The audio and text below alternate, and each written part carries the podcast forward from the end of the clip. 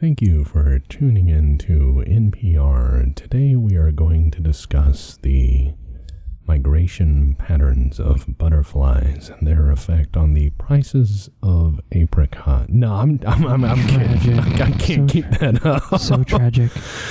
oh my god. Let me turn your bass down. All right. there you Yeah. go. So brave. yeah, there we go. No. You're wondering, like, did I have to adjust my speakers? no, Don't worry. That was just no, for that no, little no, bit. No, no, no. Um, NPR is like that. Some- Anyway. sometimes NPR be like that.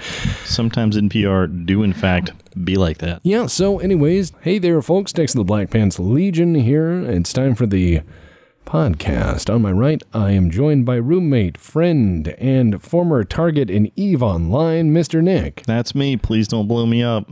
Oh, you, you were more eloquent at that moment. Yeah, well, eh, No, that definitely sounds like somebody's tired of being blown up. yeah. Aw, I have money. Don't explode me. Oh, no, not Thursday again. Um, and then uh, on, on my left is Mr. Mike. The DJ, the master of disaster, the guy controlling the soundboard, and many of the sound effects.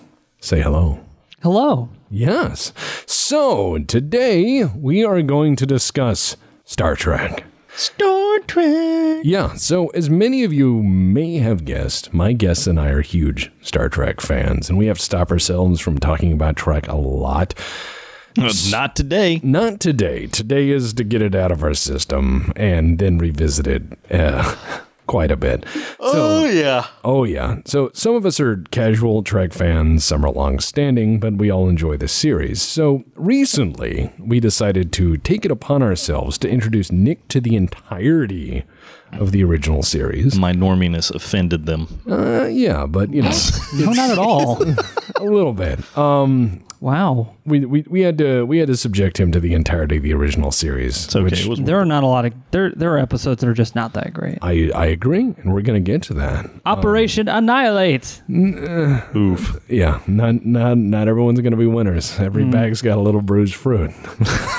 so That's one way to put it. So, um, you'd never seen them all in their entirety. You've seen a few here and there. Uh, I've pretty much never seen any of the original series prior to prior to that. But the point we had made before now he that- has. Yeah. Now I've seen all of it. And the the point we had made before that was that in the original series, so much of it is parodied, copied, and reproduced across other medium. There's so many nods artistically, homages to the original series in many ways.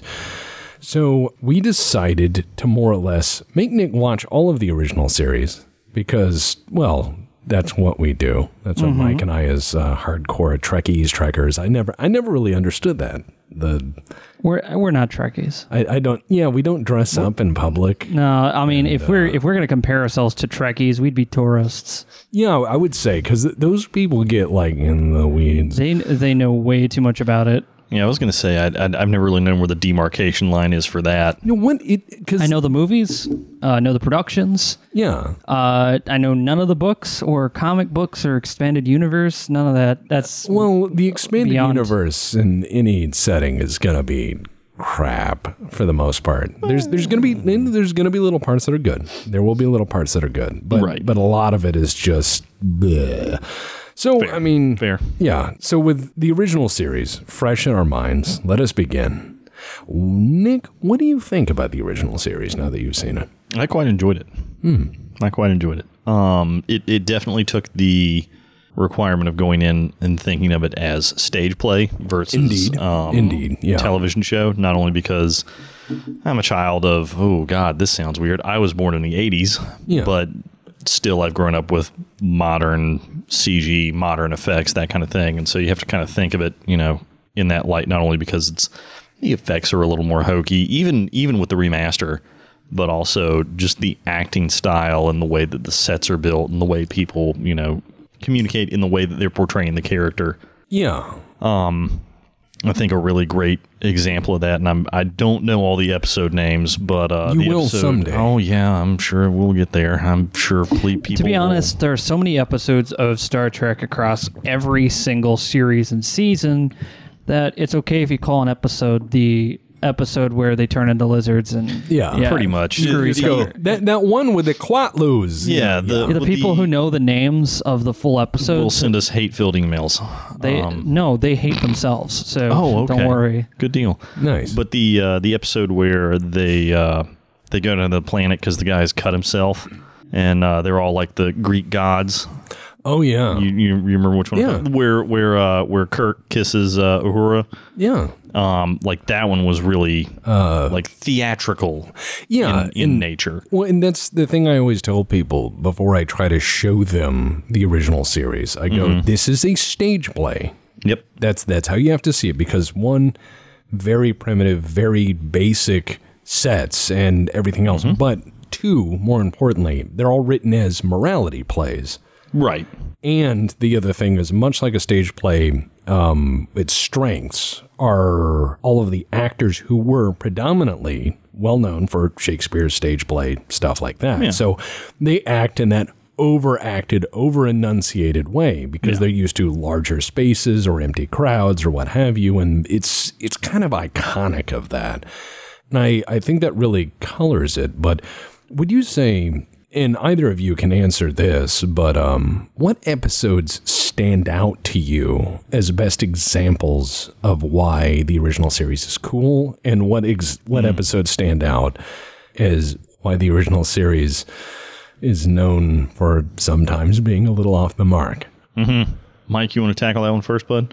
Uh, well, the two that I really like uh, that really do stand out uh, the Corbomite maneuver. Yes. Uh, it's the Yes. one of the first episodes good you'll one. see where you'll actually see the ship run like it's a naval vessel. yeah. Yeah. Yeah. yeah. Because most of the time it's like people walking around the background and doing weird shit.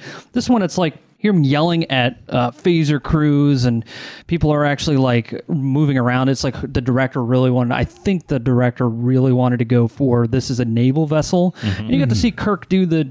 You know, uh, it felt like it was like almost like a novel version of Kirk instead of like the TV version of Kirk, I agree. where it's like he comes up like it just felt like it was more of a book than He's he's a very Kirky Kirk in that one. Yes. Where he's like, Well, if you corner me, I'll have you know that our ships explode when Uh oh. yes, he basically pulls a skeleton king. he does. He really? Yeah. That's one way to put uh, and the the other one is uh, a piece of the action, Yes. um, which I was really surprised to hear you say that when I first met you that you said that was your favorite one, and I was Yes. like, I really like that episode because you get to really see how like the how Kirk got out of all these different situations, and in that one he just went with it. He He- was he's- like, I'm I'm here. He's an irascible scoundrel. it. Full send. Yeah, it- yeah. That's so, Kirk's motto. so what what is your least favorite, Mike? Uh, probably Spock's brain. That one always gets picked on, but it's just not that great as far as like it's really hard to watch. Um, and uh, the last episode that's in the season, the Turnabout Intruder. Um, yeah, that one stands out as just oof. Yeah, and I, I forgot about the the one where they made the Turnabout hippies. Intruder, remember- I forgot Yeah, about that um, one. That oh, one's pretty. Yeah. Jesus. Yeah, that, that what, what was funny is the guy who's- Methuselah, I think is what. So no, no. something else. Methuselah was the guy who was also Brahms and Bach, and uh, Right, right, right. Oh, yeah, that yeah, guy. yep, yep, yeah, yep. the Count Dracula looking dude. that was actually a really cool concept. Yes, this it guy is. that's this eternal who's been all of these characters, and it just periodically shows up in human history to shape it and create Yeah. these beautiful works through his wisdom and talents. And it's not like 40k ever ripped that off with the Emperor, but anyways, which they did. So, um, yeah, it. What? When? Okay, if- I, what's your least? I would I would say so my, my favorites are um the episode where they encounter the uh, the sort of like gaseous cloud entity that destroyed his Oh, the- yeah. a big portion of his former oh ship. yeah. And I like that one because Yeah. it portrays, you know, I, I've ever since I read Beowulf, I've always believed that, you know, I've, I've never liked the, oh, this is the infallible hero. You know, oh, he's so perfect in every way and he never does anything wrong. And what I like about that episode is it shows Kirk, you know, this is his Moby Dick moment. Yeah, yeah, yeah. And yeah. he has that uh, subordinate who it turns out uh, was related to a guy that died on that ship. I believe it was the captain. And, you know, this dude, like, you know, fails to shoot at this thing, and Kirk, you know, tears him up. But it, by the end, you know, Kirk realizes, like, that he was kind of sucked into his own ego, and it shows the character of Kirk as a leader and a commander. And I think partly fleshes out to the viewer why this guy is such a legend in Starfleet because it Right. doesn't go into his leadership, you know, during wars and during times of, you know, crisis that involves the ship. Because normally it's crisis that for some reason involves him, Spock, and McCoy, because they're the only motherfuckers allowed to go down to a planet and get shot at. But anyway, we'll get into that here in a minute, I'm sure. Plus, unnamed fourth person. Yeah. Um, vaporized. Uh, I don't have a last name. No, Diamato. Remember, I'm he's sorry. a geologist. You mispronounced that. I don't have a last. Yeah, Um, uh, Fade out. yeah. He got touched in the in the face by a AI Melted. lady. Yeah, that's Um, true. This is for you. I like uh, Diorama. I like the episode where what what historical figure did that guy take on? He like abducts them to their mansion. Oh, you're talking Squire of. Oh God, yeah, I can't remember all the episode He, names. he abducted them, and it, it turns out that he's like a child of this. yeah, Squire, Fire of of Gothos. Yes, Yeah. Gothos. That's right. and I, I like that one because uh, it really showed, I think, the kind of the underlying ethics of the Federation. Yeah, Because they, they were like, this is a kid. Like, what's we're not gonna kill him. Yeah, and you have Spock who states very clearly, like, I don't hate you. I just I object to you. You have all this power, And and, you and you, use it for- use it for selfish, infantile reasons. I just object. Um, I yeah. think the weak ones were um, the episode where he goes to the uh, the insane asylum for like the second time, Yeah, yeah. And- and they that were, well, one's they were weak. out of money at that. and that's point. exactly it. It's it's not weak because it was written poorly. It's just weak because Mike it- watching these with Mike is awesome because Mike knows so much about like editing and set design and all this that Mike's like. You can tell they're out of money because they've been on the same set for 25 minutes now. Yes. They're literally just like 25 minutes in the same room and they just change camera angles. It, it's it that I mean, and as I, I'll just say like you can't pull that off unless you're in theater. Yeah. because under people going to theater already make a contract knowing we understand you're not going to be able to Mm. Yeah. change the set every five seconds. I'm going to look at the same stuff for pretty much the whole night. Yes, Um, what they're going for is for the experience of what an actor can bring to the stage, and not so much the set. But when you're doing a movie, uh, Little different. kind of helpful, especially if you've been consistently changing your stuff over the season, and then by the time you get to that episode, you're like, you're all in the same cafeteria. Because I think it was like it looks like the cafeteria off the Star Trek, uh, off the Enterprise, Mm-hmm. that they just redressed and made it into. Oops. Yeah. Anyway, The- and the other one, I think, there's four, and they're all close ties. The second one is Gary Seven because Yeah. seven. And uh, the, yes. the other two are the ones which Mike already mentioned one, the hippie episode, and then also the episode where the uh, the female officer is is trying to there's there's like a whole court drama about her trying to become a commander. Oh Or a- yeah, a that Commodore. one. Yeah. And the reason I dislike that is because both are instances of what we have dubbed uh, Roddenberry trying to be progressive. Yeah. He's, And he, he's no. pretty fucking ham handed at it. Well, and that's the thing about Because he's like, oh, it's hippies, but you know, it's like, oh, they're satanic and they try and take over the ship and infect the crew with bad morale. It's like, it's somebody who doesn't get it. Y- They yeah. don't they don't understand the hippie movement. So he does this thing trying to understand the hippie movement and explore it in this setting. But as you point out, it's so ham-fisted. well, the, and the same with the Commodore episode because it's like, oh, girls can be important too, except for this one because she's not very good. Like, w- what if you had made it so that she was depressed? Never, just forget it. Don't worry about it. So yeah, and he tried. You tried, Gene. He he tried, and that's kind of why it stands out. It tried in an era where people didn't. My favorites that stand out is uh, piece of the action. Mainly because it shows really the dangers of cultural contamination from a more advanced culture. So you you have this planet of people that are very emulative and they kind of copy what they see. And you say we're this great and mighty civilization to where even the least of our little cargo ships has faster than light travel. And these people find a book, and this book says this book is their past, but this book is also perhaps a blueprint on how to get that powerful. So they copy it exactly, and their culture becomes like 1920s, late 1920s Chicago. yes. And it's hilarious because you're like, well, that's dumb, but well, what if you had a culture that was intelligent, but also You know, It's- it, it, I think it's plausible. yeah, it- it, in they're using the 1920s thing because they had the 1920s gangster set at Paramount for like the Untouchables or whatever. Yeah. And I, I also like how Kirk did what he did in Corbomite maneuver in that episode where he's just like, let me tell you about a game called Bizbin. yeah, he just just just bullshitting. It His way. seems like such a really like even even uh, Spock was like, uh, okay. Like Yeah, I don't sure. even think Spock, Spock was like I- is I, I felt like William Shatner was like improving. I don't know. I know that's not the case, but it just seems like improv.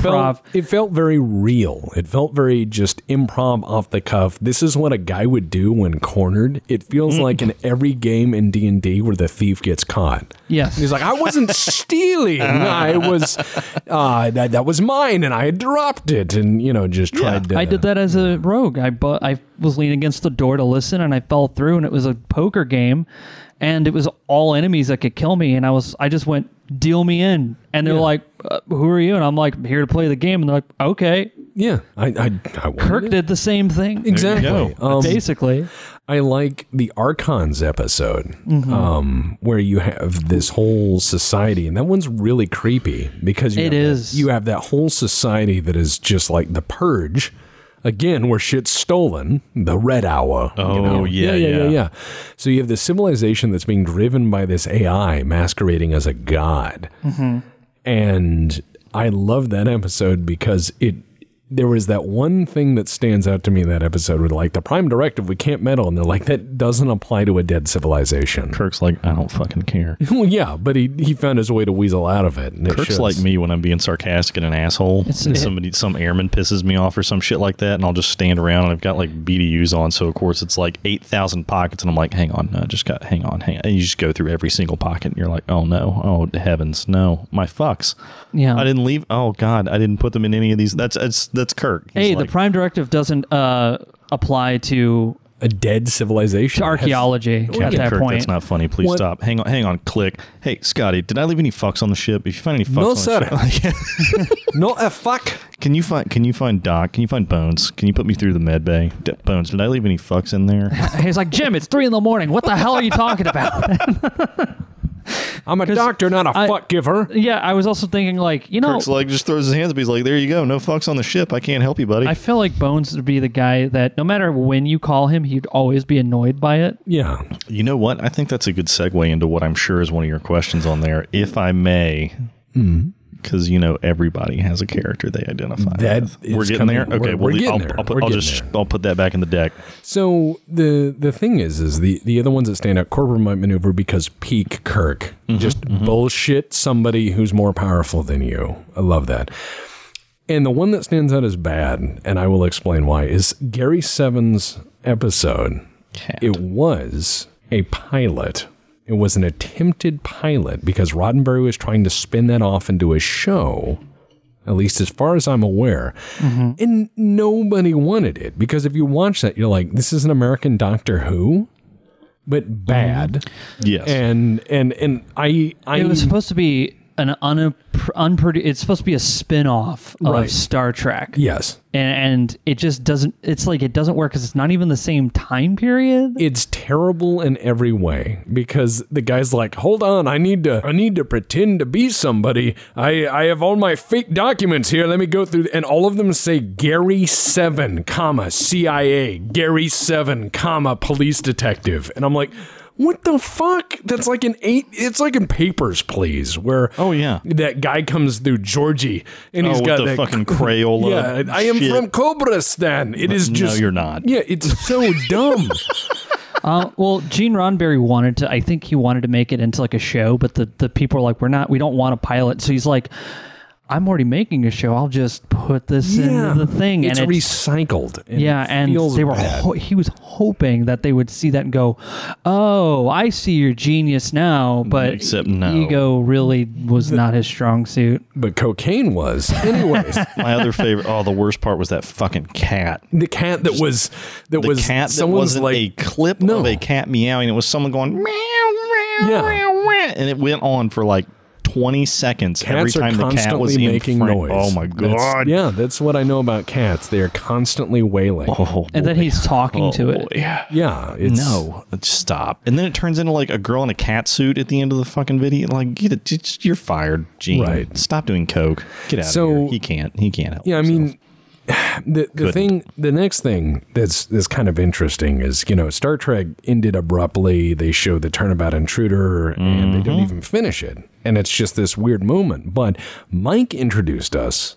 to. Star Trek Continues, which is a fan series you can find on YouTube that perfectly, good. yeah, I think it perfectly bridges the gap between the original series' abrupt, weird ending and the beginning of Star Trek: The Motion Picture. Yes. And it, it perfectly explains why these characters are where they are by the motion picture. And and I know that when people suggest to people other, I mean, this happens for me. People suggest fan projects. You get kind of dubious. It's like I get it. I, I've seen a lot of fan projects, and This- most of them are beautifully well intentioned, but Yeah. they come down to this is my original character. Self-insertion. Right. My original character that I've put in the universe, who's the greatest person who ever was, and he knows all the main characters. And it's like, play a role playing game, put yourself in the universe that way. Don't force people to watch that. they they did a really good job because they had the backing of al- almost the entire original cast, uh, a lot of the original writers. Uh, That's the most impressive thing to me. Original writers returning, original cast returning. I mean, it Yeah. shows they believe in the fucking thing. Yes, they did. The so we also have to put a caveat on this, and Tex knows what I'm about to say. The first two episodes, they have an actor play Bones. Yeah. That's uh, doesn't gives it his all. They're Gives it great his all. episodes until he starts talking. but he Yeah. doesn't quite.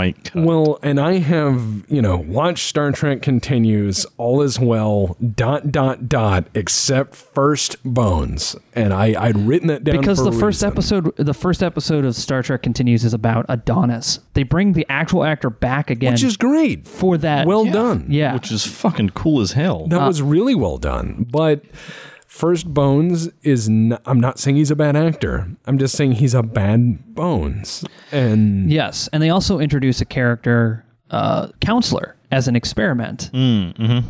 on the ship. And it this character starts um, in this and continues throughout the whole thing. You guys should definitely watch it from the beginning to get an idea for this character because she does add quite a bit to the show, even as a periphery character.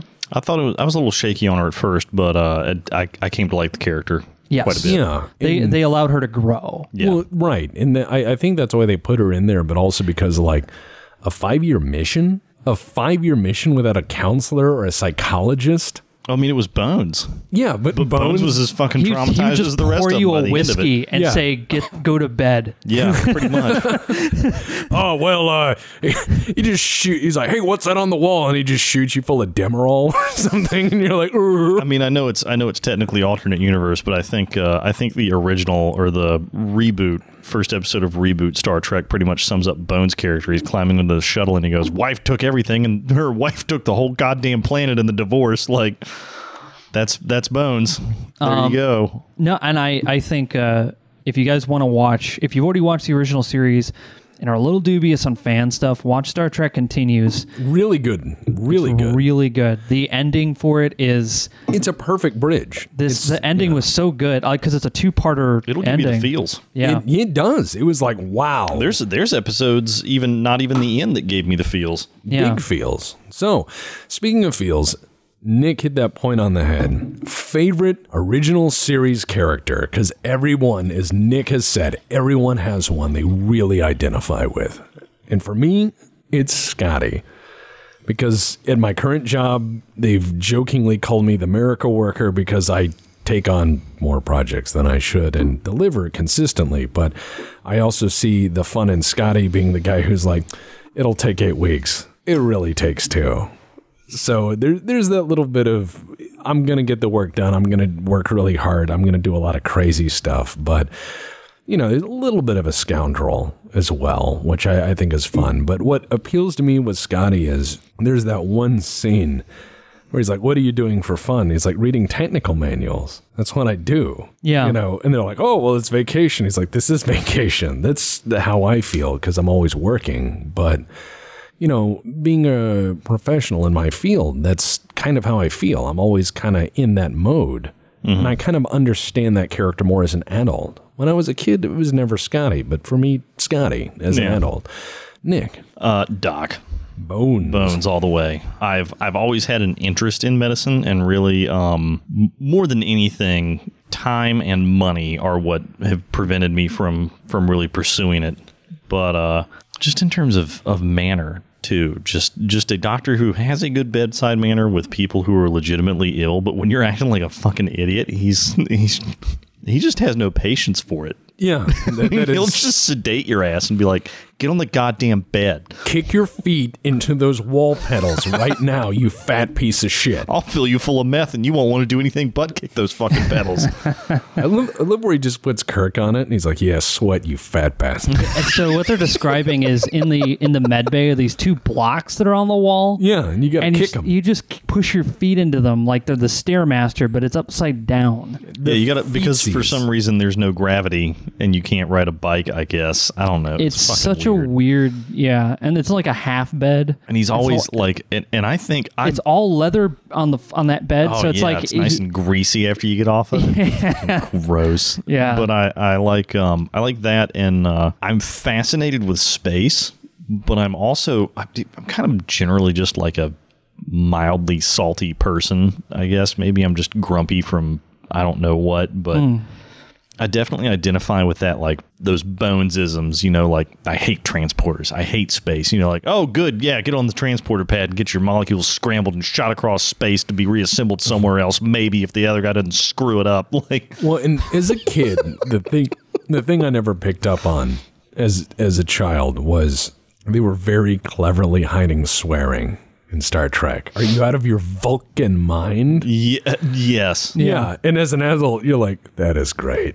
Oh, yeah. That that is fan fucking tastic. Mike, who's your favorite? it's the same as yours Just for the same exact reasons. I, I do the same thing. Uh, just throw yourself into your work and you're like, oh yeah, it'll take eight weeks. It's gonna take two. yeah, um, and that that's how I feel, especially when I was younger. Yeah. and people would give me all this stuff to do at school and i would just knock all of it out in the month's worth of work i'd knock out in a week and i, I would just sit there and be like all right cool i'm going to go make a comic book now that's i'm literally that's all i did um, and uh, I, I relate with that and scotty um, i can act like kirk i think we can all do like not like the impersonation but just like in terms of the methods in which he commands i think all of us can act like kirk Well, I mean, there's the also- bullshit is easy to kind of like, especially when you realize like what he's doing. You're like, I could do that. Well, they're all very layered characters, too. Yeah, they're, they're Yes. not. Well, that's the problem I have with Star Trek is it's been parodied to death by so many people. There's so many homages to it. There's so much that's stolen from it.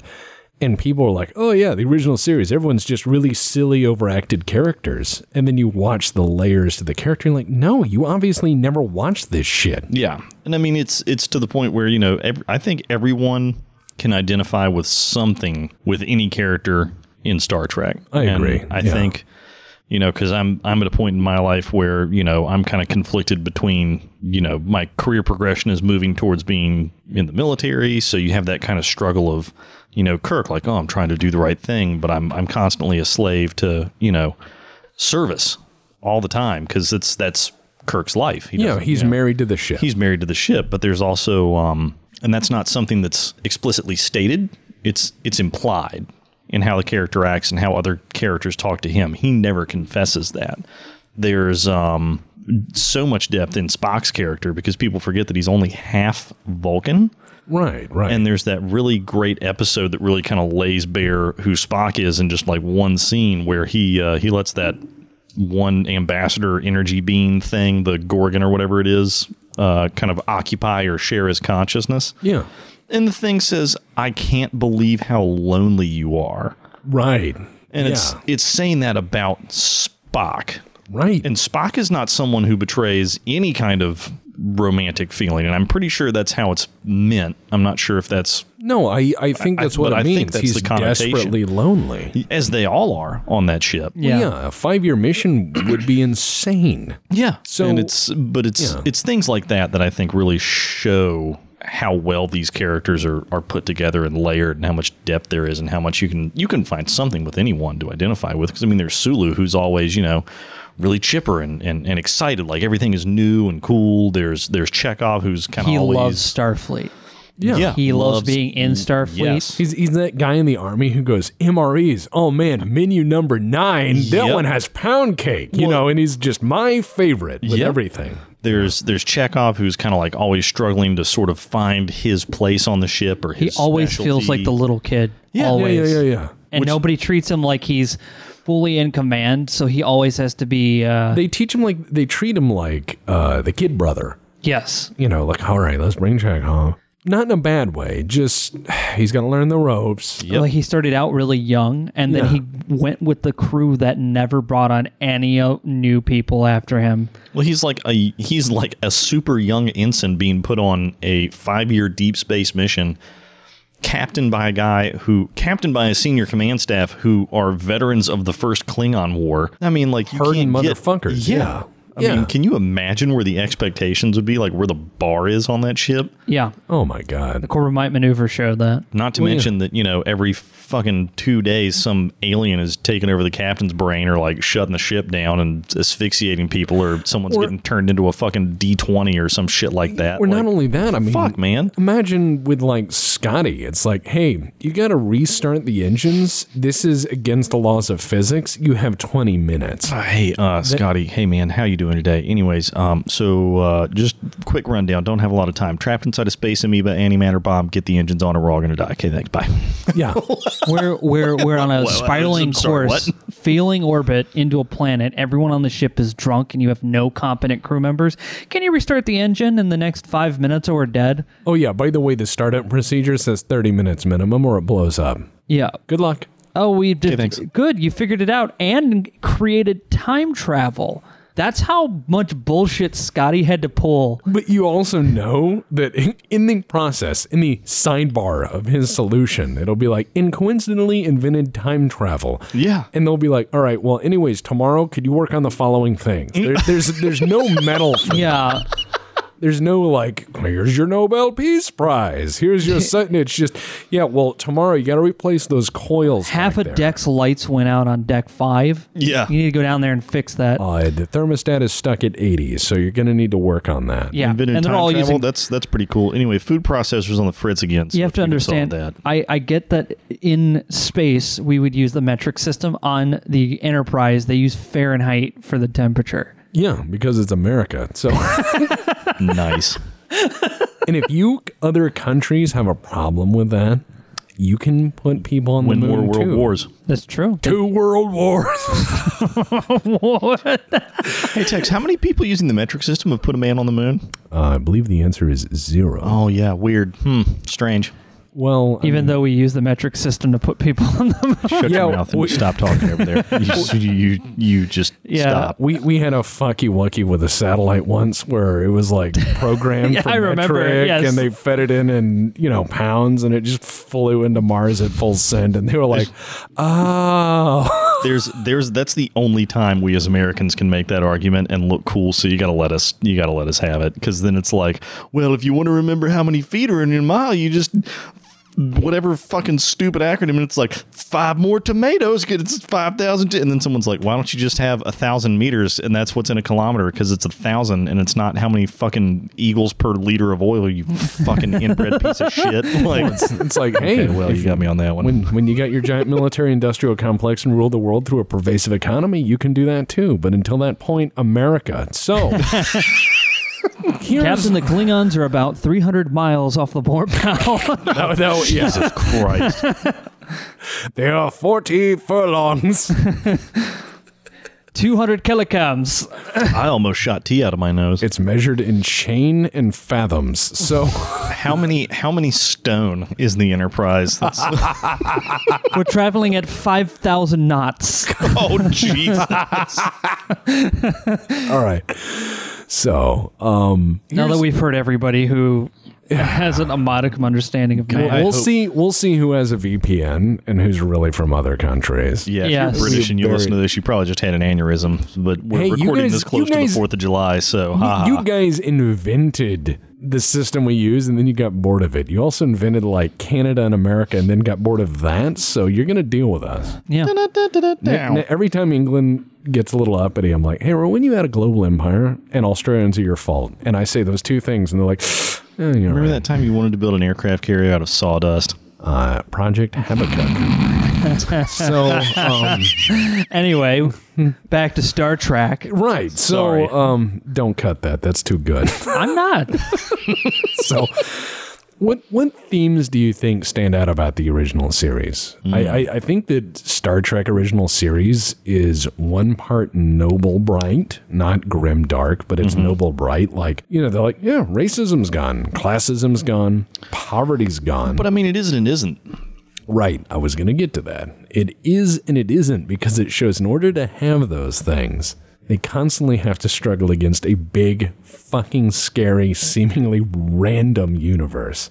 And they have to constantly deal with people like Mud. And Mm-hmm. Harry Mudd is the least of their problems. You know, when, when you realize. Just have to deal with mud. That's a pretty good day. Yeah, and, and so it's you have to deal with all this chaos and the one of the things that's really weird is it feels very noble bright, but it also feels like that is really in the balance.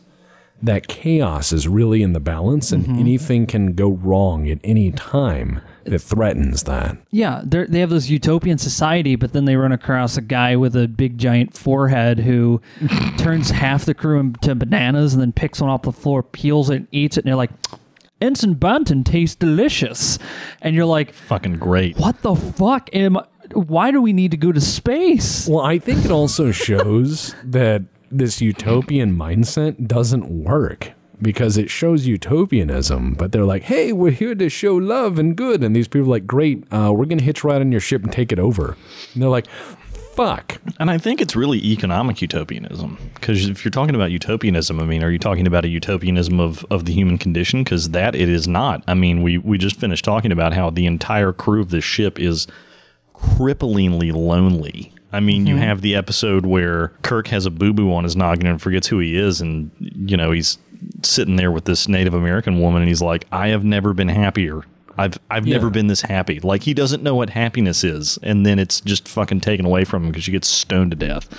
like, like, anyways, back to space. Oh, I thought you thought you were going to be happy. No, no, no, you silly man. One of And- the, well, no, well, it's, and I, it's I not agree just with you. that. It's in that episode we were kind of ragging on in the insane asylum. The the prime villain is this old war hero, and then when he- Hugely decorated. Like, I've Hugely heard of decorated. you at the academy. You were required reading. like he is to Kirk, like Kirk is to other people, Right. And and they were like, "Well, the war's over, and thanks for your service anyway. Uh, back to basic subsistence for you. Have a great day." Like, there's no Don't go crazy. That'd be awkward. Yeah, exactly. There's there's no improvement really to the human condition in terms of the human spirit philosophically speaking. There's still the challenge of wow, I'm unbelievably alone. I have no real deeper connection to other humans. I'm and on top of that, I have learned that there's a great big pink shell around the universe and if you fly through it people turn into horrible psychic monsters. Sometimes. Sometimes, Sometimes. I fly through it sometimes just from trying to spice things up. You, You know, know, just whatever the the, cotton candy field. cotton candy field. But it's I, I think that's something that's interesting to point out. Well, in I, I think you're right. I see the themes of what I like to call big scary universe there, where it's just the Yes. unknown. Oh yeah, And there is a cost. There is a huge cost at having to drive the frontier outward. And that's why you need people like Kirk who can just problem solve and make shit up. And, you know, do the best they can because there's the prime directive, but that's malleable because Right. it's the Wild West. It's cowboy diplomacy. It's just, hey, this this is our guidelines. Do your best. But Now, do we have the uh, do we have the uh, discussion plan for the the directive that you and I came up with the full spread directive? Well, yes. Okay, Um, so I won't jump the gun. If no, we're no, headed no, towards no. that. Believe me, I I have a wonderful fountain pen that I love to take notes with. So I've I've got us some really good talking points. but Come back to that one. oh yes, because that's next. Um, here's my question: What would you do as Kirk or as a captain of that era, where Starfleet is obviously trying to go out? They're sending these people on these very long missions to go out. meet new cultures, new civilizations, but also obviously prime them to join the Federation, add their resources and culture and whatever, you know, to the Federation. But also, in your answer to this, I want you to wonder, think, and puzzle a little bit about Starfleet of this era, where ships go out and they don't come back. Ships go out on these missions of exploration, people die, people go crazy, ships disappear. You know the risks in this. What kind of captain would you be on a five year mission to meet all these cultures? What kind of captain would you be when faced with these aliens? And you can use, of course, the scenarios we've seen in the in the show as how I would react to this. But I think everyone out there has said if I was the captain of the Enterprise, here's what I would have done with that power at my disposal. Well, give us a scenario. Well, okay. Piece of the action. Okay.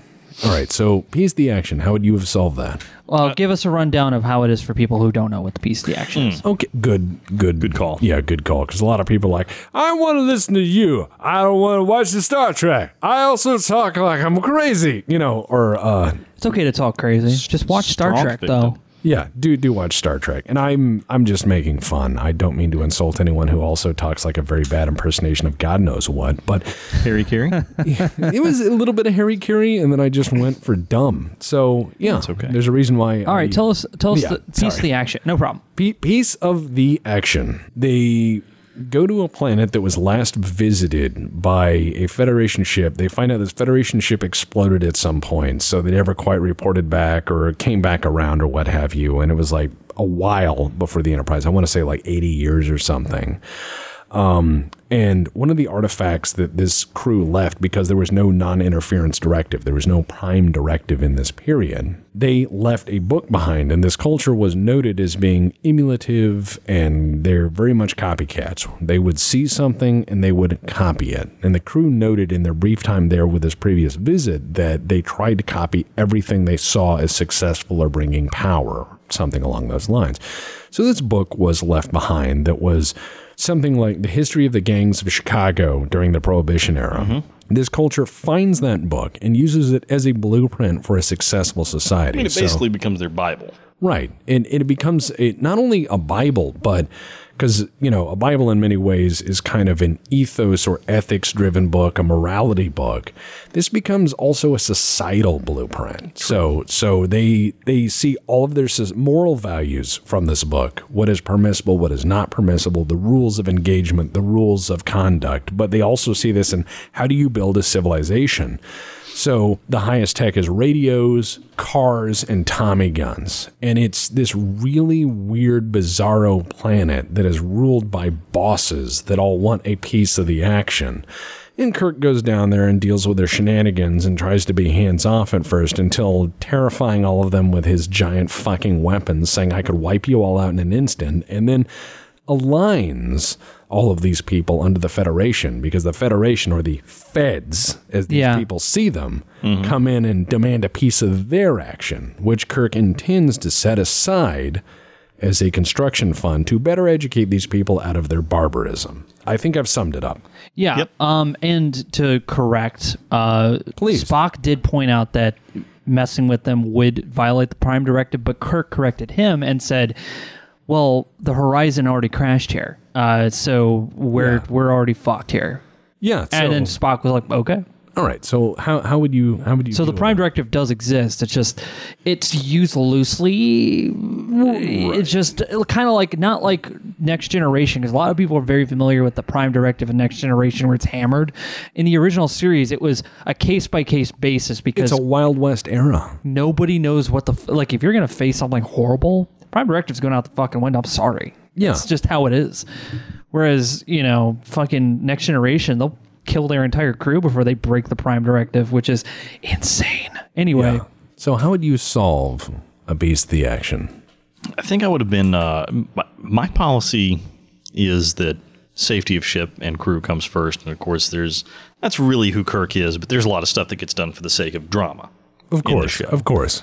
Um, practically speaking, uh, I don't think I would have endured quite as much being captured and as much bullshit. Tex and I have, and and Mike have all agreed that we would we would have a lot of codes for when command staff are on or anyone is on planet. Like Queen to Queen's level seven.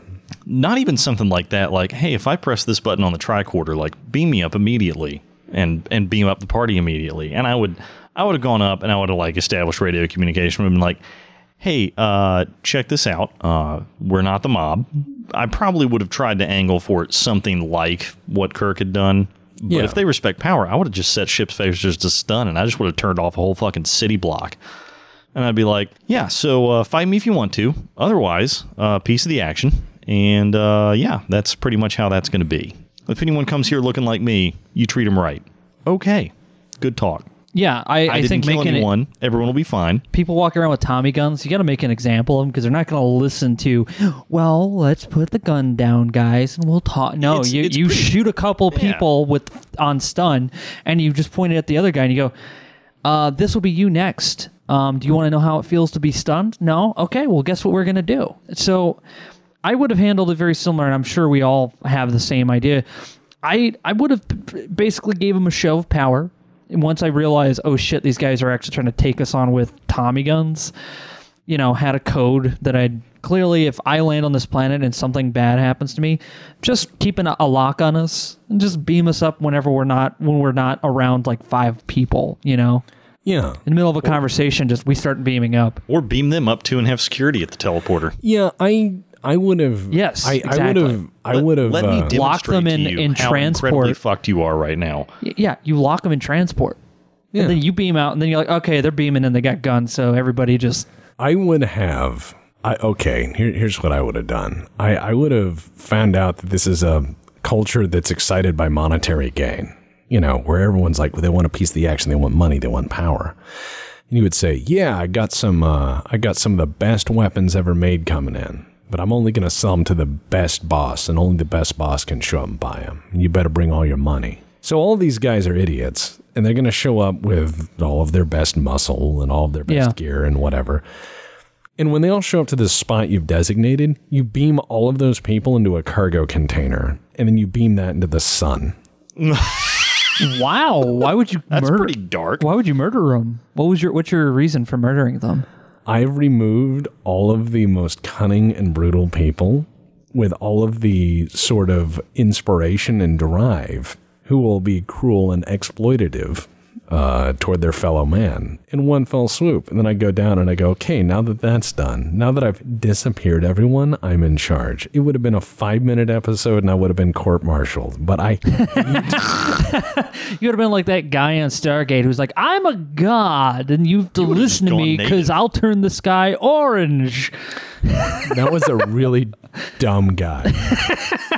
they handled it to the best of their abilities, but I mean, they could have just amplified the, all those. But anyway, Yeah. Um, Heckler and Koch solutions, but German. yeah, well, you know. the, the official firearm of the Navy, um, being poor. or the Air Force. No.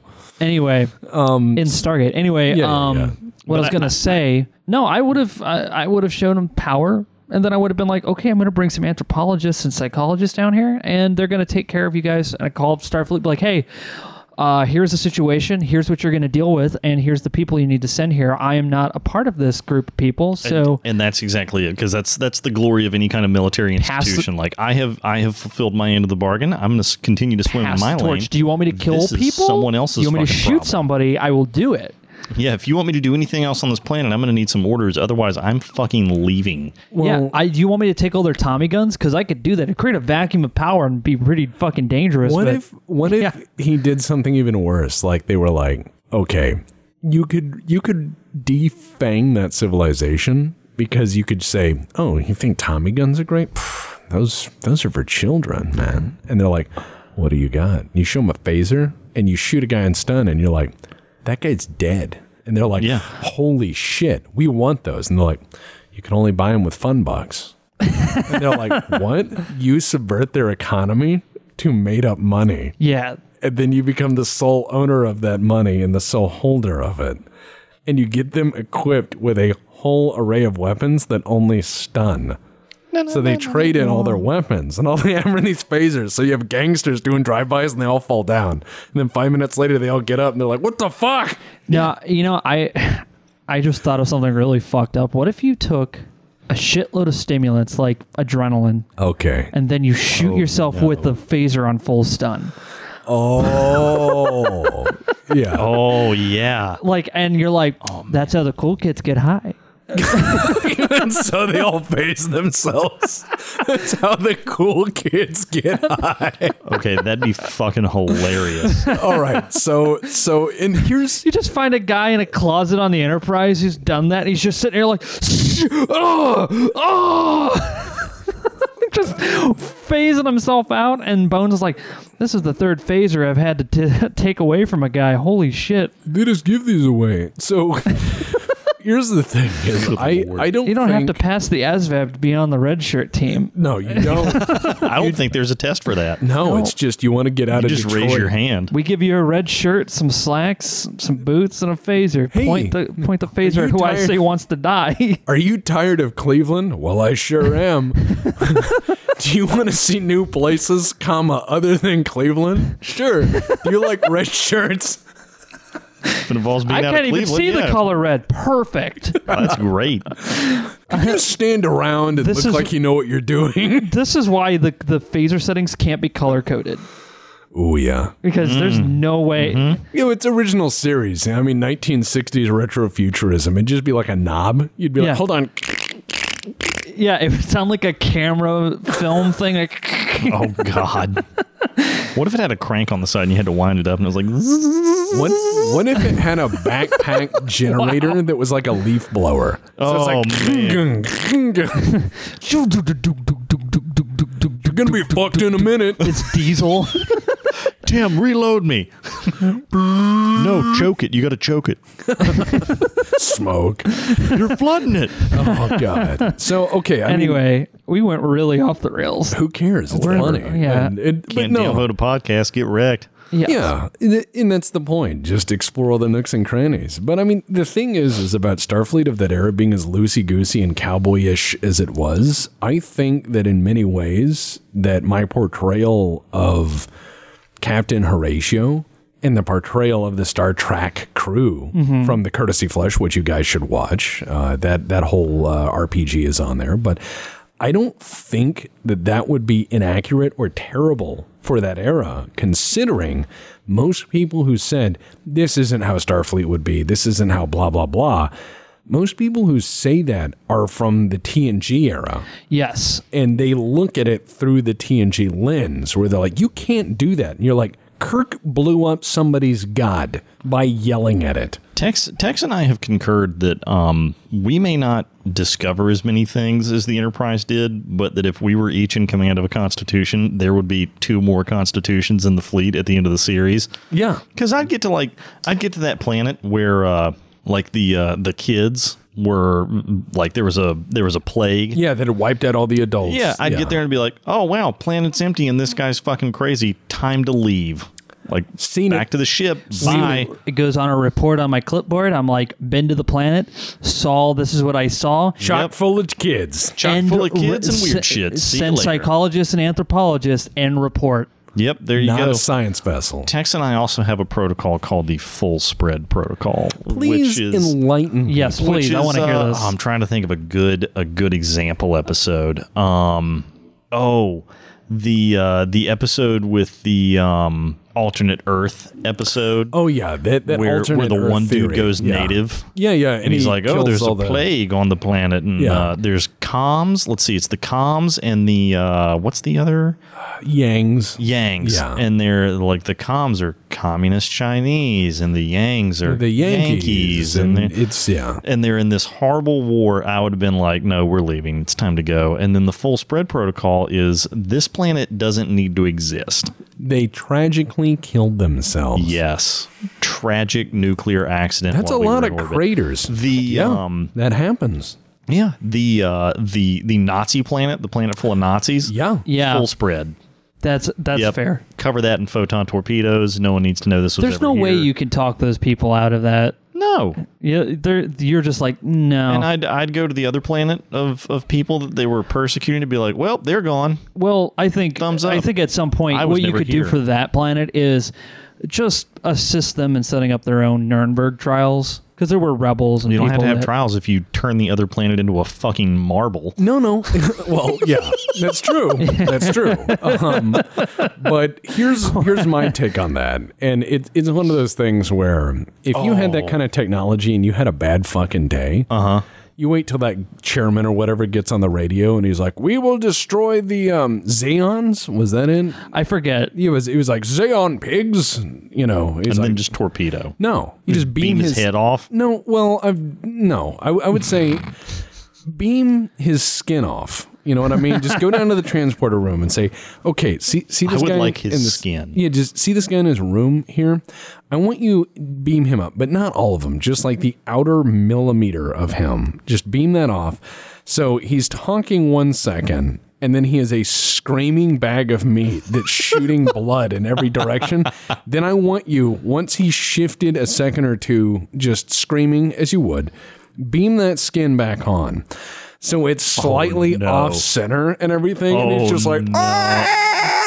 just horrible Cronenberg horror. And everyone's like, oh my God. So then what happens is this culture says, I can't believe that happened. Oh, it's poison. Someone tried to kill him or whatever. The next guy comes up, starts talking like that. Do, Mm-hmm. it it, again. so you show Weird. It's almost like anyone that gets up here and talks about that kind of shit has their skin skin come off. That's, Isn't that amazing? That's It's horrible. And then you have one of your guys beam down as an impersonator and be like, oh, it's a disease. If you have hate in your heart, you die horribly. And people are like, we got to be really nice. And then Yeah. you have a whole planet of like Bob Ross. Yes. That would be amazing. Yeah. marble. I, I was gonna say uh, it- that's way more horrifying and probably way more effective. But I was gonna be like, no, I just put him in the buffer and then change his hand to feet, just feet. like he doesn't walk on him. No, he just beams back down. And he's just like, what the fuck? Well, Mm. what if like in the middle of the speech? And so he's just like, I gotta. Uh, it's like really hands. weird and gross. And he, he's he's like, I'll get him cut off.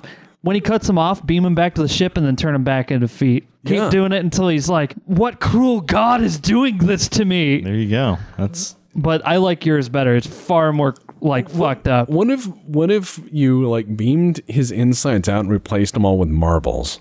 Oh, he would just die immediately. Yeah, so they cut him open. They're like, "What'd he die of?" And they're like, "He's full of marbles." And then there's like a little note in there that says, "Stop being dicks." or uh, Signed, Sky Gods. oh man, another one, another great one is that uh, that episode where they're uh, the radiation from this planet's sun makes them all colorblind. Oh yeah. That's from uh, Star Trek Continues. Is it really? yeah, It, it but it melds that well in your memory Yeah, because that's it's true. true. worthy success. yeah. then That's I'll a go- good. That's a good one. I'll go to another one. Um, the uh, the last two aliens of their species who are black on one half and white on the other. Yeah, Yeah. they just those fight each guys other. were total assholes, and I'd be like, "All right, you know what? I'll tell you what. You know, you- we'll we'll we'll take both of you back to your planet." And I'd be like, "Would you please step into the transporter?"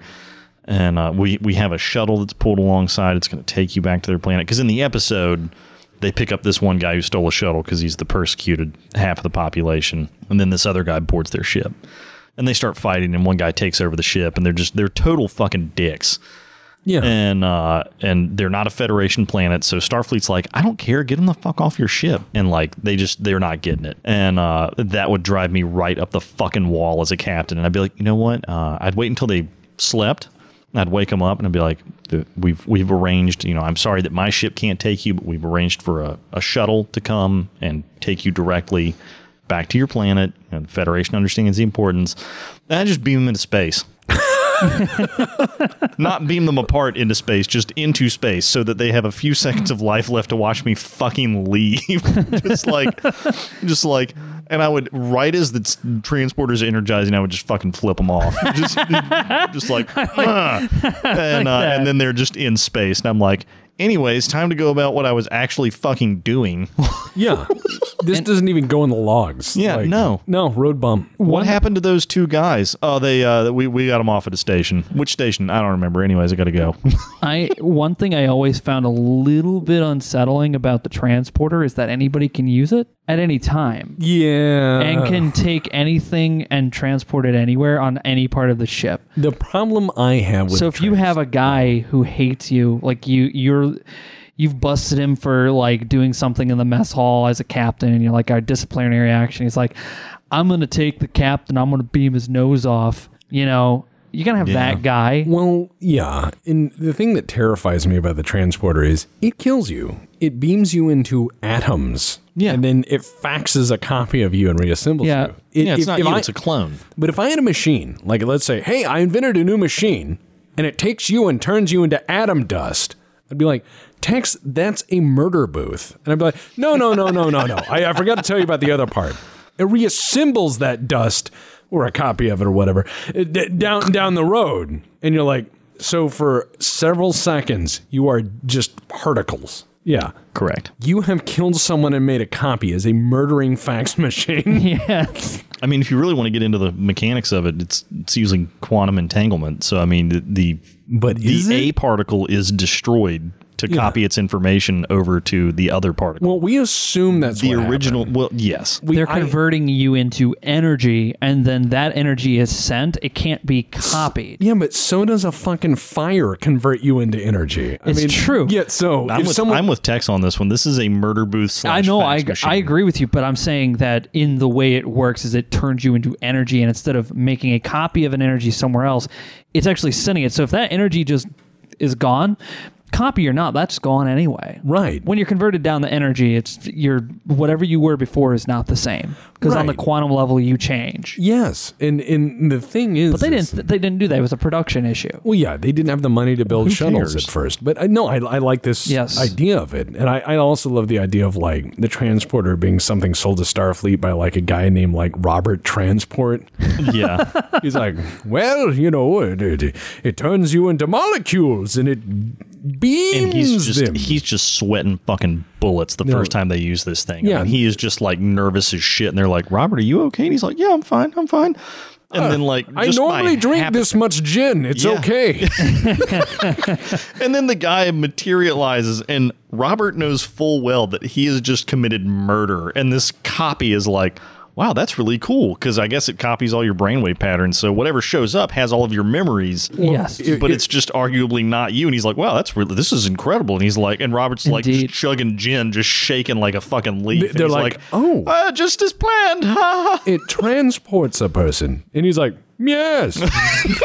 yes, it does. he's scribbling out murder fax machine in his book. He's like, yes, what are you scribbling out? Oh, nothing. Name it after me, Robert Transport. Uh, um, no, and I, I think it's really funny that they never really talk about that because it I, I want to say that when they first started using it, like the guy who shows up on the transporter pad is just like he opens his mouth and screams for 10 minutes and then dies. And they're like, Well, I mean, that's that's what? uh, that's the movie, the Yeah. original, the motion picture. They're I like, like that. Well, what we got back didn't live long.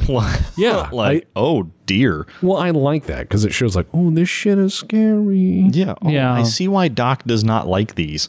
Speaking of just weird stuff in Star Trek, because I mean, we can talk about transporter shenanigans. Like, I think I think we need to rewatch Enterprise because I think I think we both I haven't seen it in a while, but Um, I just realized the guy who created the transporter that was an episode in Enterprise. I- Uh, yeah, Um, I remember it. And he he was like it took a whole minute to transport or something like that, Yeah. and it was like really fucking scary.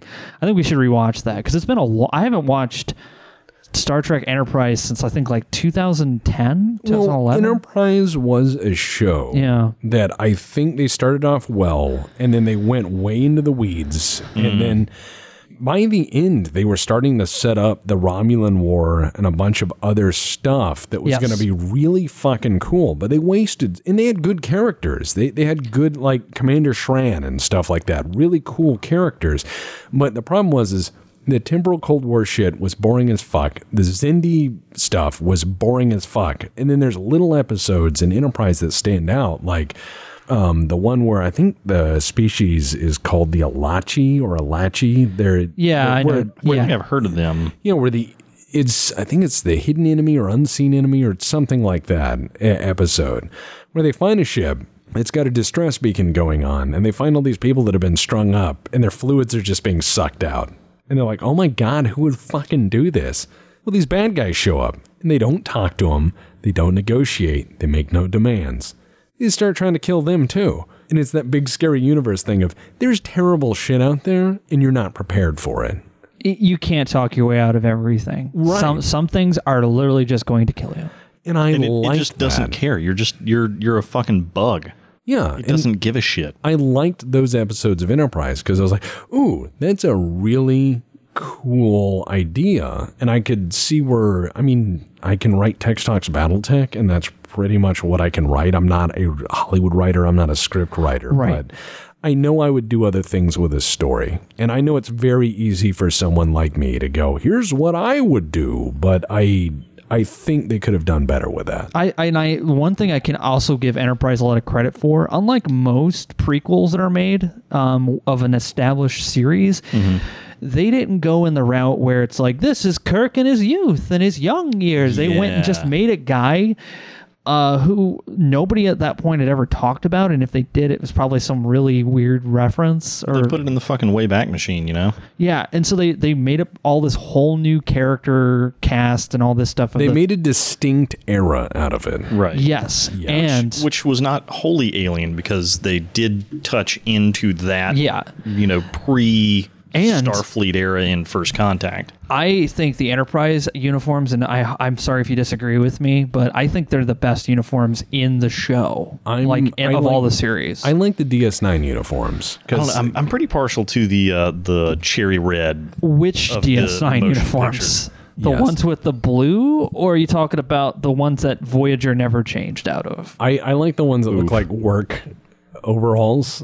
I, I like those ones because the station, like, I like O'Brien's got the shoulders, you know. Yeah, y- y- okay, Everything's that- rolled up. Yeah, yeah, Th- that's fine. I don't. no, I- those are actually my least favorite. Wow. Yeah, I'm. s- don't know.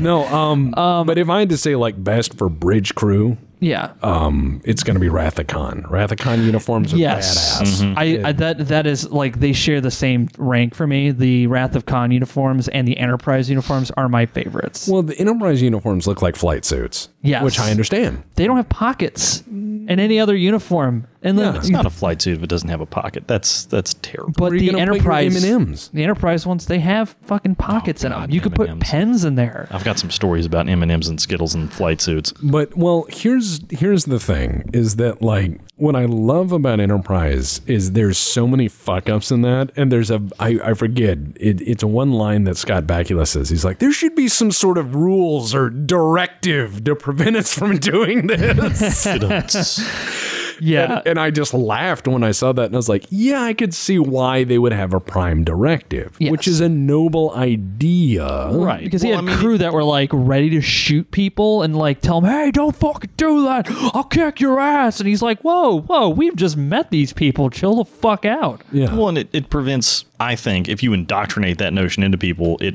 prevents things like dudes going native, like they so often do. Like, hey, man, stop fucking doing that. yeah. like, knock that shit Well, off. it's, it's not only that, it shows that, like, there was a really good episode of Voyager, and I know we're getting out of original series now, but these are kind of Star Trek y themes. Yeah, I was gonna say a lot of people listening probably only really watch TNG, and that's fine because TNG is great. Uh, I'm because we're we're dancing around it because that in itself is its own beast, and a lot of the people we talk to really only like I think the majority of the the crew we did for Star Trek the RPG was mostly TNG. Right. And Deep Space Well, that's Nine. because that was on syndication in the 90s, and that's Yes. where a lot of those guys grew up. Um, and, and that's fine. I mean, I grew up then too, but Yeah, well, so did I, but that's that's what I grew up with was TNG and uh, Yeah, but- a little bit of DS9. yeah, in, in or Voyager, And- if, if and a you little could Voyager. stay in the UPN network. Uh, interesting. Yeah, there's coffee in that asteroid. Man, I'm so glad she killed Tuvix. Anyway, um, it's the one good decision she made. anyway, I have not seen this episode, and I am pretty excited to see this. no, you'll you'll see it and within the first five minutes. You're like, kill it. Please die. yeah, it's um, Anyway, So here's here's the thing is I I think that the prime directive is a really good idea of non-interference. I think that's Mm-hmm. a fucking brilliant idea. I like the idea of not contacting civilizations until they've gone to warp. I think that's a Mm-hmm. because then Oh, really- they become part of the neighborhood. yeah they're gonna bump Yeah. into people anyways. So you have the you know galactic parent putting its hand on the shoulder and saying, if you want to sit at the big kids table, here's the rules. But if you want to go out there and fuck around, here's what you should know. And It's also kind of uh, a little underhanded in the fact that you get to watch them and learn about them until they develop warp travel, and you can be like, "All right, you want to play games, but I've been watching you, and you've been really naughty." we talked about that. Like, w- no, that was like one of the first podcasts where we talked about uh, what kind of Star Trek show would we make, and I said uh, a concept of a planet that had just discovered warp travel, but then Starfleet's like, "Oh, you could join us," and they say no, now that yeah, that would be interesting. and then they have to like deal with they like look at starfleet you see it from their perspective you see this big utopian-esque overbearing like quote utopian unquote team. Bureaucracy. yeah, and they're just like flying around and exploring space, and it looks exciting, but there's just something inherently creepy about it. And then you have the Romulans, and I made this as a concept that who had already been to your planet and kind of told you, like, yeah, there are these star fleets out there, and then there are the Klingons. You guys need to be with us because we'll protect you. We'll we'll deliver real benefit to you, not a bunch of words. Yeah, I, I see Yeah, what you and so they're like really paranoid of everybody, and I think that would make for an interesting thing to see it from another civilization's perspective Be- instead it'd of be like especially interesting if if that contact with the Romulans happened earlier on in the civilization, and since that planet has entered into UFP space, yes, and they don't have a way to contact the Romulans again to be like, hey, we're you know, where where are you? That we're yeah, ready no, to rock. we're like Let's- we're we're like near Wolf three five nine, and two of our ships have been impounded by Starfleet for some reason we don't understand. They are they're trying to tell us that we did something wrong. Can you guys assist us? And then there's the Romulans like, oh well, uh, we're currently in battle maneuvers and uh, can't really assist you in that era area of space. And, you know, Yeah, that, that, that would be kind of interesting. And I mean, it really makes me wonder about the application, again, of this prime directive. Like, you have non interference, Mm-hmm. but they've shown that, like, in TNG, there were so many episodes. Like, Ross Scott did that beautiful Yes, he did. breakdown of that one Star Trek episode yeah. where it's like, well, this one planet makes the drugs and it sells it to this other planet. That other planet that consumes the drugs has all the industry and Makes service. all of their stuff. Right. And so he fucks this entire civilization up to obey. Captain Picard does. Yeah, to obey the Prime Directive, which shows how destructive it can be. But does he really obey the Prime Directive? It, it seemed like he was Not put. really. It seemed like he was put to a test, and he failed the test, and just went on with his day. Like it was like a test at the academy, Yeah. and he goes prime directive. I don't have to. So beams the drugs onto the planet that has the addiction, because it was only the one and only capsule. Because the drug facility was destroyed. With, the, with their only ship that was able to travel between the worlds, they weren't able to build another ship for some reason. Uh, because they'd gone so far down that route of addiction and everything, they'd lost the ability, to, I guess, to innovate. I- So I without the don't know. drugs, the people who needed them couldn't get their facilities anymore or get their stuff, and the he people. also withheld the information because the the people receiving the drugs didn't know it's drugs. They thought it was A medicine cure for a to cure them disease. for Yes. a And it disease. and it was that they all withdrawal, had. you know. Um, So they they don't understand that they have been chemically enslaved Mm-hmm. to create goods for this other planet that is massively more wealthy than them. so Picard just puts his hands up, washes his hands of the whole situation, says, "All right, here's your drugs. Go to this planet," and then he Right. tells the other people who doesn't have a ship or any means to help themselves anymore because they relied on the people they drugged, and he's just like, "Fuck them," and he and- leaves. And now there's this two planets that are just gonna have civil war over the one capsule of drugs that they have still, and you have the rich person planet that's just going to die because none of them have They don't know how to agriculture. farm. Which Yeah. is the comedy of it, and, and he points that out is that the other planet is going to go through some dramatic social upheaval, but ultimately it'll be fine because it has resources and the means to use them. yeah. The other planet's just going to burn. Yeah, and, and and that's that's the thing that's wild is like the prime directive I understand as a concept. Don't fuck with primitive civilizations. Don't try to uplift people who aren't ready because if these people are going, "Wow, we have an energy crisis. We can't make enough energy." And you go, "Oh, here's antimatter." They're just going to blow themselves to pieces. Yeah. And and I get that. I understand that. But once your once your foot's in the door, you know, once you step in the mud puddle, you know, you can't. You're dirty. Yeah, you, you got to either wash it off somehow. And if, Well- if I were in Picard's place in that episode, I would have just called Starfleet. Would have been like, Send somebody. "Hey, this Send is you somebody know, right now. We This did not intend is so to do fucked." this, but here's this unbelievably delicate situation that we got to find some way to unfuck, or we're going to destroy two civilizations." All right. So so I, w- I want to challenge us here because because this is Challenge. yeah. Let's challenge ourselves here. Let's say we have to make a Trek show in an era set after the original series or before it to kind of explain the universe why it is the way it is. What kind of show would you make and cast it if you can? And I'll start us off because I, I've written this down, so I have an advantage on paper. So I would uh, set it as kind of a serious show it, right after original series, and it would be an Excelsior class or one of the refit Excelsior class ships, like you see Enterprise B. You know, I would make it about trying to pick up after that cowboy era where Starfleet starts getting its newer cadets and what have you. They're also trying to get a better foot in the door. They're trying to understand the universe. They're trying to solidify everything they've explored, everything they've developed. They're trying to build on everything they've established. Because that cowboy era is retired. They're gone. Yes. And they're like, good luck Yeah. and and so these guys now have to go out and build the fences around the land Yes. that they've established. They have to make good on all the promises. So that would be really interesting. You revisit planets. What happened to Peace the Action Planet? What what happened to all these places? What what are the Romulans doing now? What are the Klingons doing now? Like the Klingons, Kirk basically did a you know uh, Three Stooges to him every five minutes, like "Nyeh," and poke him in Yeah. the eye and whatever. antagonized him his whole career, killed some of them, and then "Ah, I'm retired now. Yeah. and it's like no, what happens?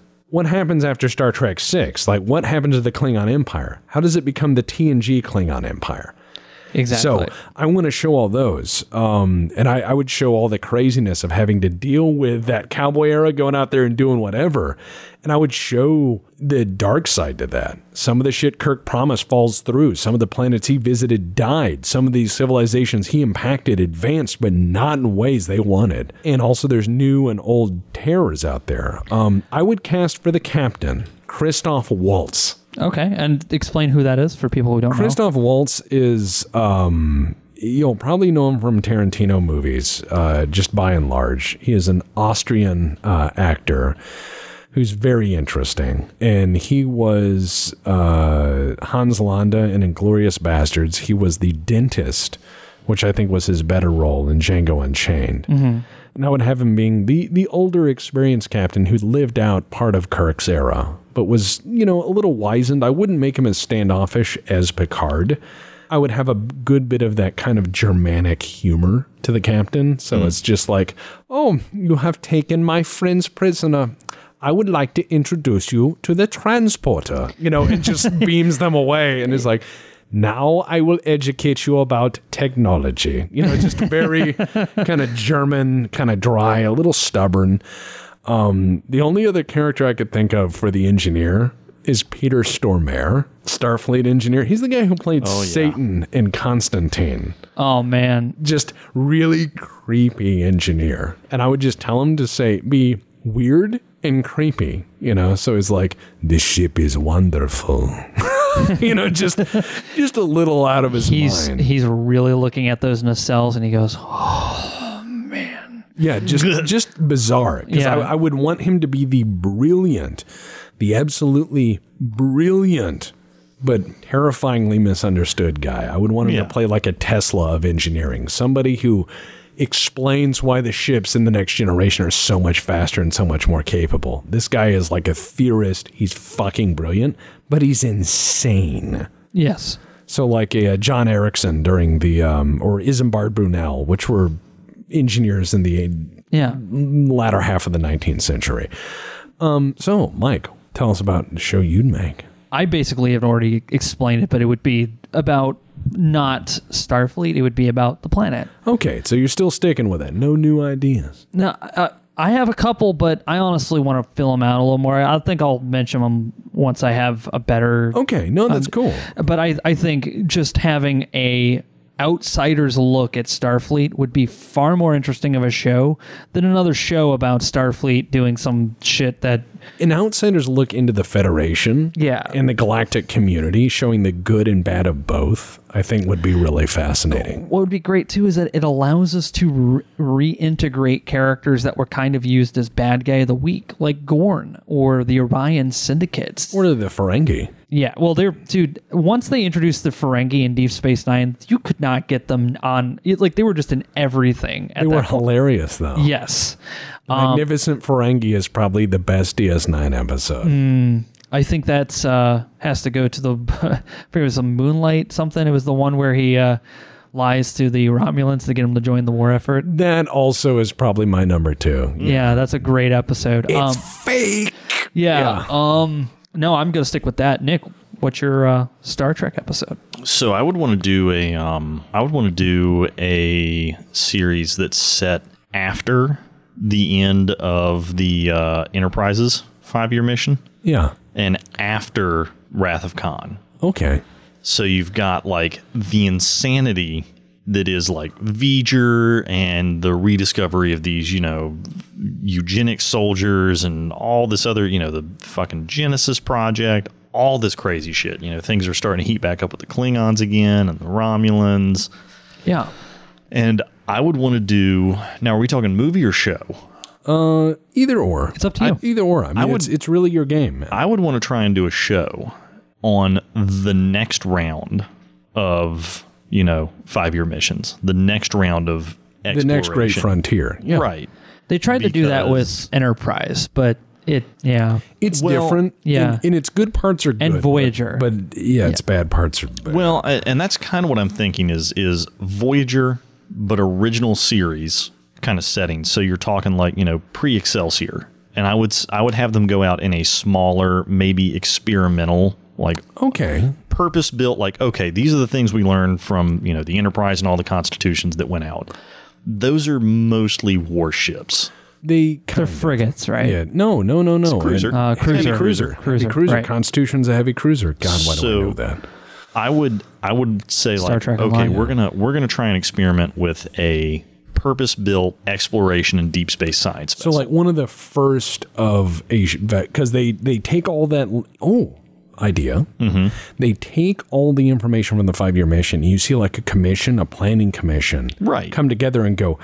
And, they, and, and they're like reading through it at the beginning, and they're like, "Giant space hand, Abraham Lincoln." what the fu- oh yeah i would Yeah. i would definitely reference some of that crazy shit Yeah. like so you expect me to believe that Julius Caesar, Bach, and 26 other historical figures are one fucking guy? And Kirk's like, yes. Just a, You, yeah, a, a giant hand grabbed your ship. Correct. Uh, it was the god Apollo. You had to fight. you had to fight in gladiatorial combat against Genghis Khan with the help of Sarek and Abraham fucking Lincoln. And I would have it on like HBO so that we just put swear words in there because I think Yeah. that would make it better. And he's just like, yeah. You, you hear him like do the Zuckerberg where he like drinks the water for a minute and Mm, he's like, like- beat a sweat, and he's like, Yes. "Yes, Uh, I would I would have I think that's great. And it would be that and they'd be like, you know, they'd go through all the tapes and review all the evidence. They'd be Yeah. like, holy shit, this guy's not full of methamphetamine. no," and, and they this go, guy is legit. that we have to design a ship around these mission types. Yeah. That's, and that's exactly it. A, a direct response of Starfleet, because you have to imagine that if they're going to invest, you know, all these heavy cruisers in this five year exploration mission, they're going to do something with the data afterwards. right. And that would be really cool. to So I'm show- thinking yeah. it would, you know, and they're probably going to use it to prototype a new vessel. So No, of course. a new ship with instead of you know because the phasers were kind of like energy bolts like okay we're trying a new experimental continuous energy beam phaser you know we're Yeah, trying yeah, a yeah, yeah. new experimental photon torpedo system we're trying a new experimental And the shit shield. doesn't work right at first. Right, Yeah. it's all fucking broken. You know, oh, we're we're gonna try and implement because, like, God, how many times did some alien rework the Enterprise's warp core? Right. uh, you know, like, okay, so from the data that we've been able to glean, even though those things were magically undone, you know, we have this new experimental warp system that's going to, what's up? No, no. Mike's raising his hand. I, I was thinking, like, what if they put a shield around the engine? That's very experimental. Like, people have been fucking with our engine, so we're going to put a shield around it. yeah. And Just- it, f- like, the first alien vessel they come in contact with scans it, and it makes their ship explode into atoms. And they're like, holy shit, what happened? I think the shielding is a little too strong. What do you mean? Uh, it, when they scanned it, it reflected and created a feedback loop that was so fast we couldn't warn them. Oh god. Oh, that- dear. So, yeah, stuff like that. That's the- that's the- what I would want to the see. NX test bed. yeah. Yeah. and they're, USS test bed. Yeah, and you could even make it the NX precursor because if and this is knowledge I've gleaned from Star Trek Online, so please forgive me if it's wrong, but I know that there is a historically a set of ship classes that have fulfilled that role. Yes. And so you could have this be the progenitor of the like, okay, so this is the NX prototype for the new deep space research vessel line of ships. Maybe This is like a an new class Akira, of ships. uh, Yeah. set in T in the uh, Wrath of Khan era. yeah. That, that would be interesting. and uh, and, that would be that's why I would want to have it be episodic in a TV series because it would be you know this group of people going back out and doing this mission and uh, Confirming Kirk's right thing. revisiting some planets that were you know maybe going like going back to that planet where they fixed the plague that was you know activated at a certain age like you need to go back and check up on these people and try and see like how their biology is developed things like that and i would want um as far as casting goes uh i really like the attitude of uh, uh brad pitt in fury oh yeah. so like not a guy who's ancient, but a guy who is Weathered. Hmm. he is a veteran starship captain. And he's he's got that kind of surety about him, you know? Yeah. I think that really and honestly, I like the idea of Peter Stormare as engineer though. Oh, that's yeah. I think that's Yeah. really good. that or uh, Um. Raid Sherbendinga. I don't know how to say his name. He's the guy who played Boris the Blade. Snatch. Guy Ritchie film. Oh yeah, yeah, yeah, yeah, yeah. That would be good. Heavy is Um. reliable. Yeah, maybe maybe some kind of like Russian actor Hmm. would be good. I'll leave I'll leave casting up to people who know more about uh 'cause because I just I watch a movie and I'm like, I like that guy. Oh, I like I like Keanu Reeves in that. you know. That's neat. I- and really, if I Yeah. if I pick actors, Brad Pitt's probably the only guy that I can see like, oh, he's portrayed this kind of character that I've really built, and Captain's really as far as I've gone with this, even all this time that you're thinking, because like, for me, I'm still in that phase of Star Trek where when you say science officer, I think Spock. Well, yeah. When you 'cause say he's great. doctor, I think Bones. No, yeah, yeah, yeah. You know, there's I'm I'm trying to work past those archetypes. But And- uh, and what, I what would you understand. what would you guys suggest? That's what do you what kind of if you were going to have given that setting what what do you think would be a good fit for some other characters Well, the problem is, is if you're trying to come up with someone who's a science officer, you can't out Spock Spock. No, That's- no. you that's- can't. that's and they a mistake. always try to put a Vulcan Yes, yes, somewhere they in do. science. and that's what i was thinking i was like i was about to say um, i can't remember the actor's name but he portrayed spock in the new series and i was like well, Zachary that's- Quinto. i was like well he does a great job but then i'm just making it spock Right, which is and- you can't do that No, I would- and it, you can't out Spock Spock, and then Next Generation proved that you can't out Bones Bones with No. uh, Doctor Nobody likes her name Pulaski. Yeah, Pulaski. Yeah, she was she was just like, well, John Luke. Uh, Data, you're not a real person, so shut the fuck up. It's like half of the episode for every time she talks to Data. I'll and tell it's you like, what. I have a I have a suggestion. She's like, I'm sorry, is the blender talking again? Shut up, Data. And I'm like, God, this lady's so mean. And I know She you was- I know you guys are like, that's not what happened. Yeah, No, that's, Oh, no, that is what happened. Yeah. I, I, I also have to try not to laugh because the only thing that's stuck in my head for the last 10 minutes, and I almost lost it in the middle of a sentence, which would have made me sound completely insane. But Mike imitated this guy playing Kalis from that original series. oh no No, so that stuck in my. All right, there's an original series episode because I know we're running out of time Yes. but there's an original series episode where it's like the founding fathers of good It's and the, the founding Abraham fathers- Lincoln yeah, yeah, episode. It's the Yeah. Abraham Lincoln episode. So Yeah, there's Abraham. which makes it even better because it's like, so let me get this straight. You fought Genghis Khan, a war criminal, and Colonel Green was his name. Colonel Green, and fucking Talus. And then uh, a, a wicked witch for some reason. Oh, Yeah, some some like Halloween extra. yeah. And and no, so Mike started doing this and it fucking killed me. Because the guy who played Kalis was not very like Klingon. He wasn't very At Klingon all. at all. He was just like, and now you listen right here. I'm Kalis.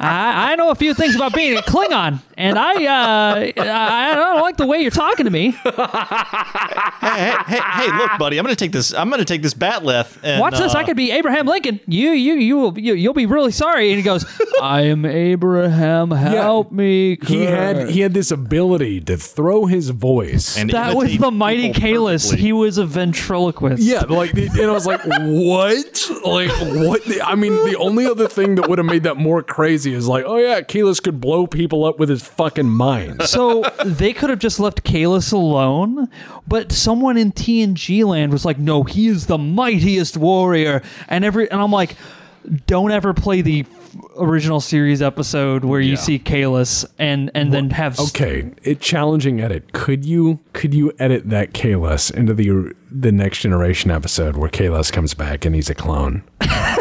could, could you do that? I could just make a comparison, but I don't. I that would be a lot of work. You know, all right, Just you like know- a side by side What- what comparison about where it's just like the voice. No, you just do the guy who just comes in like it's the guy who's like I am the clone, like he's the clone of Kalos. Yeah. He's like this really gruff guy who has all this wisdom, and then you go original series Kalos. Now you listen here, I'm Kalos, see, and I I don't like the way you're talking to me and my friends. We're all bad people, and we will hurt you. Don't you worry about me. He was like really. Yeah, it, Not he- he looked like- Kalos. no, no. He was not a mean person. He seemed like somebody who would like, I, I'm good at voices. yeah, I can imitate a hummingbird. You want to hear? and it's just screaming. Next up, I'll do a modem. Oh man. He's like, watch.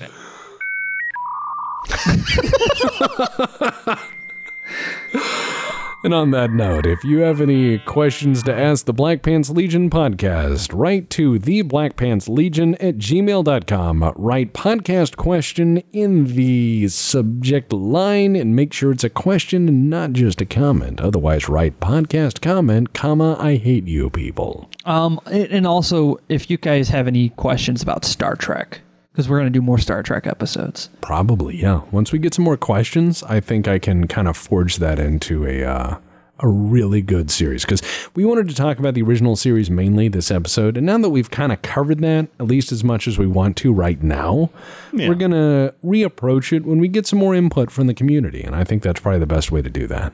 Yeah, I agree. Yeah. I'm just really glad this is the one episode where we don't talk about Games Workshop for like the 50th time. Andy Chambers.